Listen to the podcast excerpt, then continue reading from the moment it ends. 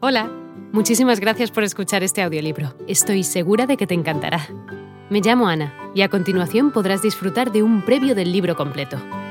Si te gusta lo que escuchas, podrás descargártelo completamente gratis desde mi web, doble u doble u doble u punto escúchalo punto online.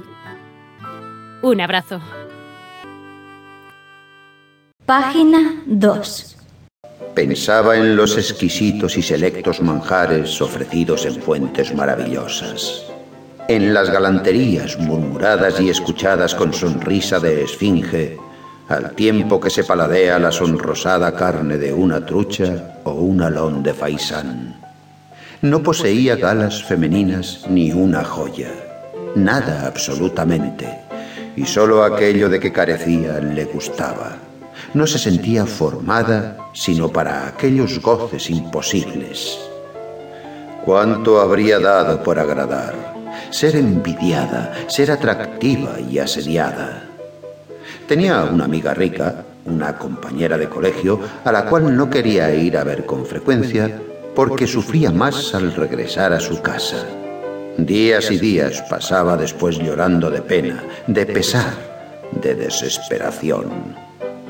Una mañana, el marido volvió a su casa con expresión triunfante y agitando en la mano un ancho sobre. «Mira, mujer», dijo, «aquí tienes una cosa para ti». Ella rompió vivamente la envoltura y sacó un pliego impreso que decía: «El ministro de Instrucción Pública y señora ruegan al señor y a la señora de Loisel les hagan el honor de pasar la velada del lunes dieciocho de enero en el hotel del ministerio». En lugar de enloquecer de alegría, como pensaba su esposo, tiró la invitación sobre la mesa, murmurando con desprecio: «¿Qué haré yo con eso? Creí, mujercita mía, que con ello te procuraba una gran satisfacción. Sales tan poco y es tan oportuna la ocasión que hoy se te presenta. Te advierto que me ha costado bastante trabajo obtener esa invitación. Todos las buscan, las persiguen, son muy solicitadas y se reparten pocas entre los empleados. Verás allí a todo el mundo oficial». Clavando en su esposo una mirada llena de angustia, le dijo con impaciencia: «¿Qué quieres que me ponga para ir allá?».